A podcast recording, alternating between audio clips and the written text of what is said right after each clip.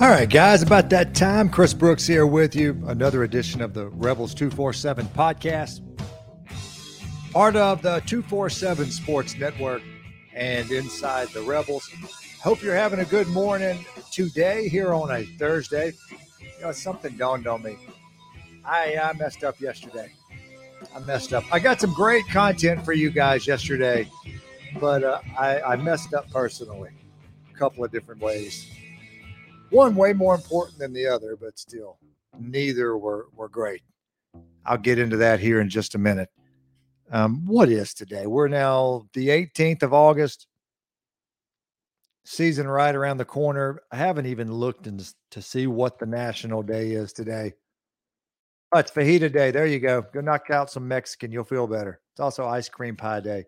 Does that? I wonder if Dairy Queen counts for that those ice cream cakes. Is that the same thing? Ice cream pie day? Or is that like pie with ice cream on the top of it? Either way, that's a winner. But the best cake is the DQ cake of all the cakes. The Dairy Queen ice cream cake is it's about as good as it gets. A couple of things here. Um, I have some team notes for you. Just I had a chance to catch up with a few people. I actually had a chance to have have dinner with a, a few friends last night and um, and you know in the middle of doing that catch up on some information. But a, a, couple of things here. For one yes i know the punter is not harry webster although from now on i probably will refer to charlie Pollock as harry. Probably. I can't think of any other harrys in Ole Miss history other than harry harrison who had a, a great career back in his day and now of course doing a great job on the radio um, for Ole Miss. I can't think of another Harry. And uh, yeah, I can't believe that got in the podcast yesterday. I'm recording the show yesterday. I'm reading a Nevada story because it had all of the information handy on uh, on Charlie Pollock when they brought him in over there. And, and anyway, they had done a, an updated story. And uh, in the middle of that story, they're bringing in at Nevada an Aussie punter. His name's Harry Webster. So I'm you know, talking and I'm reading the story and uh, I'm reading it and I see Harry Webster and I say the name and I'm thinking the whole time, like, the kid's name's not Harry Webster. So, anyway, long story short, my brain being what it is, I forgot about it. Finished the show. I'm like, I bet I got the wrong name. I go back, sure enough, caught it. Thought I'd replace the name and and put out a different pod, but I guess I didn't. So yeah, for those of you caught that yesterday, I know the punter's not Harry Webster, but if look, I probably will call him Harry from now on. You guys will you'll know who I'm talking about when I talk about Harry. But I do hope that kid goes out there and does a great job pulling for him, Charlie Pollock. Um, the second thing here, I did a podcast yesterday. I probably should have used some of that time for personal news. Uh, it was my 20th anniversary yesterday. And uh, that's a big day my wife is pretty awesome. For those of you, if you're in this area and you, and you know my wife Jennifer, like I'm, I'm blessed. I'm married way over my head, way over my head. She's pretty awesome. And anyway, we've had 20 great years. Three boys now, one going to Jones to pitch, two boys still playing at Northwest Rankin in high school. Um, Camo's in ninth grade on the ninth grade team. But 20th anniversary, I should have mentioned it, especially the fact that like I went to dinner last night and uh, it was not with my wife. It was with several Ole Miss buddies and some really close friends of mine. And you know, I'm catching up on a lot of stuff that's going on in Oxford. And and look, I'm I'm telling you that because I did that for you. I sacrificed my 20th anniversary to go out with a, a couple of friends and kind of pick their brain on on a few topics and what's going on in practice and some of that kind of stuff. So, um, hey, you're welcome. I did that for y'all. But I, I had actually already had the anniversary dinner with Jennifer and my in-laws and my brother-in-law and his wife uh, last week at Ely's here in Jackson. And uh, we'll go out and eat tonight, taking our boys. And that's kind of our personal anniversary dinner. Connor goes to Jones tomorrow. And I'll wrap this up so we can get to some Ole Miss stuff. So we'll go to Gibbs Steakhouse for those of you familiar with that place. I've had a good week in eating. Ely's, um, Tico's last night knocked that out and then headed to Gibbs to um to eat some food with with our boys. She wants to take everybody since Connor's leaving. But anyway, yeah, I should have done that yesterday. Happy anniversary, Jennifer. Uh, love you. That doesn't have the same feel the day after, does it? Yeah, that didn't work. All right, a few things here, team related stuff. I it, this is going to be uh, this is going to cover some of the same stuff I've covered the last couple of weeks. You know, as practice goes on, it becomes clearer and clearer who the guys are going to be, and there will be some changes once you get into games because game time is always different than practice time. And some of these guys, there's a thing to being a gamer. Uh, that's that's a real thing. So there'll there will be some changes, but by and large, you're finding out now what a lot of these guys can do.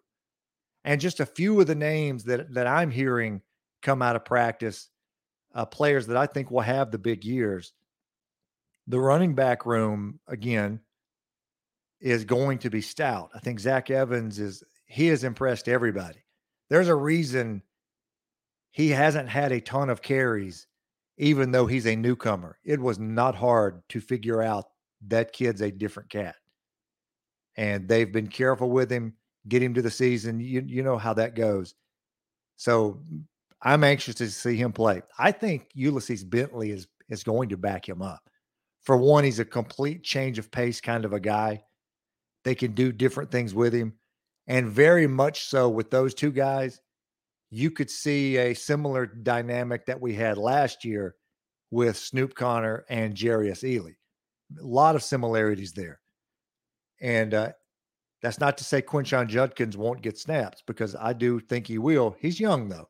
We have really hyped him up, and I think for good reason. But he's young. A lot of excitement with him, but the room is good. And I tell you what, Kentrell Bullock is. I mean, he's he's stuck. I mean, he's stuck. But that kid is very talented. A lot of years he would have been our guy. Uh, but hearing that out of that room, uh, I think Malik Heath is going to surprise some people. And I mentioned to you maybe a couple of weeks ago, like this is it for Malik.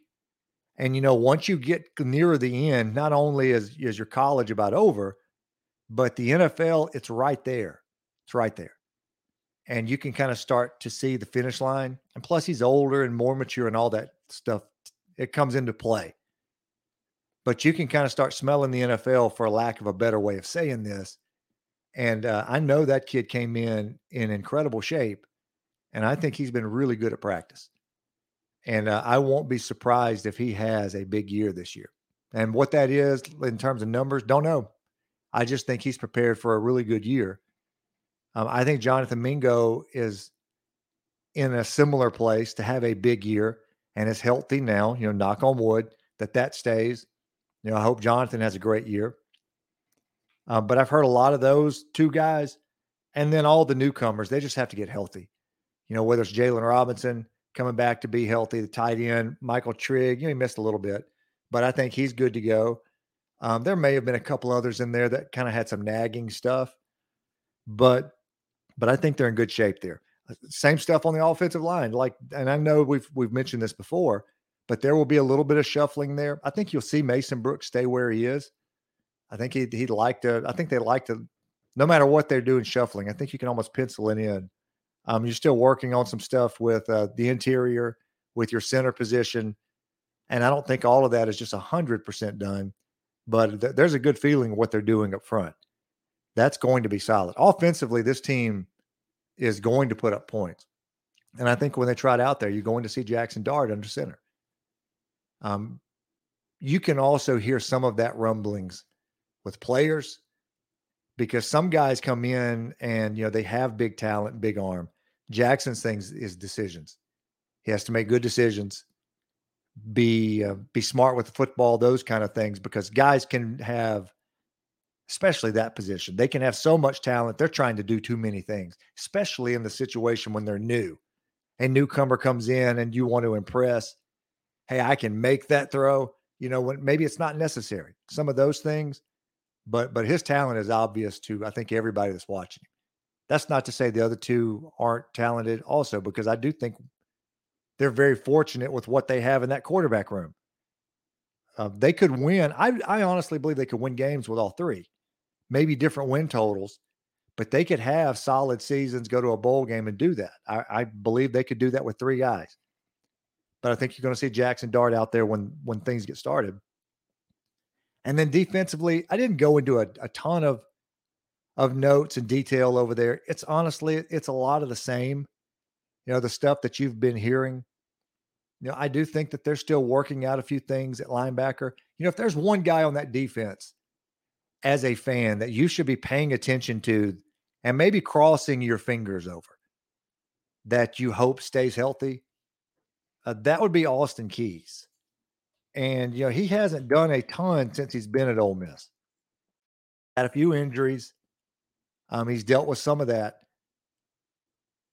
Went to seminary high school. You know, I can I can remember him there was a was basically a, a tackle machine in in high school. Was a, a kind of a middle three star, four star, maybe on one of the of the different networks um, as a prospect.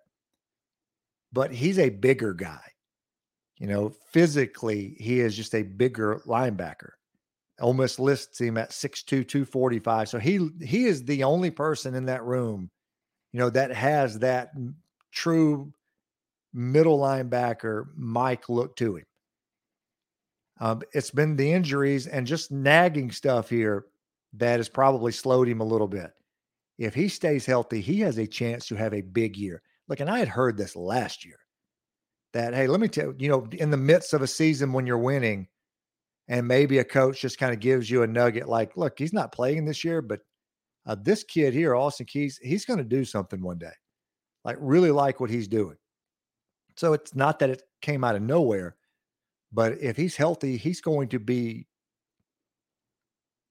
I'm trying to think how to phrase it. He's not the most important part of that defense because there's going to be some guys up front and in the back who have monster years. But as far as being solid overall defensively, he is a very big piece. So kind of cross your fingers that that he stays healthy and is able to you know, be hundred percent. And then you know your guys like Troy Brown that came in, you know we'll see what happens with him. I think he'll probably be the starter uh, at the other position if they played right now. Uh, but those guys, you know, aren't aren't the big guys. And I'm looking here at the roster now. Troy Brown came in 6'1", 220. You know, that's not a, a whole lot bigger than like uh, Otis Reese or Isheem Young. You know, completely different players, but a but a different style of linebacker, a true weak side guy, and probably a little light even for that, but um, a good tackler. So it's I would think at this point, if you're looking at any kind of red flag, that's where you're looking for. But everything else I've heard outside of that position in the secondary, at the safety spots, cornerback, defensive line, tackle in. Like there have been a lot of players as advertised with these transfers, but also, you know, pleasant surprises. They knew Igbinosun was good. And I'm not going to throw the name out there that one of the maybe it's already out there, but one of the the coaches had mentioned the first time he saw him, like it's a huge name. As like, hey, that guy is he's like this fella when I saw him. I don't want to put it on him yet, but it was a it was a mega talent kind of a kind of a kid. So they thought highly of him.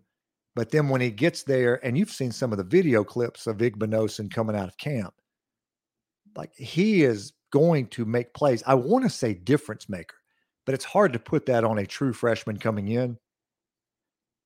But maybe a, a better way of saying it, I absolutely could see him making plays, you know, that contribute to wins this year, being that kind of player when he gets his opportunity he can make a few big plays that turn a game or two. Um, so it's a lot of excitement with him, but defensively, I think they're in good shape. All right, I'm looking to see if there's anything else recruiting wise. Ayden Williams announcements coming up Sunday. I still think that's going to be really good news for Ole Miss. And uh, if you're kind of watching him, his ranking has improved. Let me see what he is now. I know uh, in our 247 Sports composite, I'm going to guess that he has gone up there because I know he went up with another service and he went up significantly. Yeah. So look, in the in our rankings, we have him at 228 in the country. In the 247 Sports Composite, he is now 118 nationally. So in my mind, you're talking about a solid top 100 player in the country. And had some questions about him last night. And maybe the best way I would describe Ayden, I would never put DK and AJ on any of these incoming receivers. I'd put him right under them, somewhere maybe between him, those two guys, and Mingo. I think would be a pretty good comp for an expectation coming in here. And Mingo still has a couple of years left here. He just needs to be healthy. And if he's healthy, I think he'll have a, a big last two seasons. But I'd put Ayden somewhere right in the middle of those two or those three your DKs and your AJs and your Mingo, somewhere I'd say right in the middle. He would be a big one. If they're able to grab that commitment this Sunday, uh, you should be excited about it.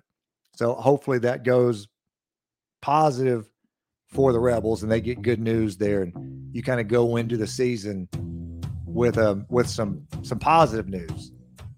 Caden Lee also out there, still kind of waiting to see when that happens. All right, guys, that's going to do it on a Thursday edition of the show. Always appreciate you guys. Um, look, thoughts and prayers out to Luke Knox, his, his family. Um, that tragic news this morning with his passing, that just, man, it's awful. Hate to see that with young people. It's just awful. Just thinking of, of him and his family and, and his brother, of course, in the NFL. But appreciate you guys. This is Chris Brooks on the Rebels 247 podcast. We'll talk to you tomorrow.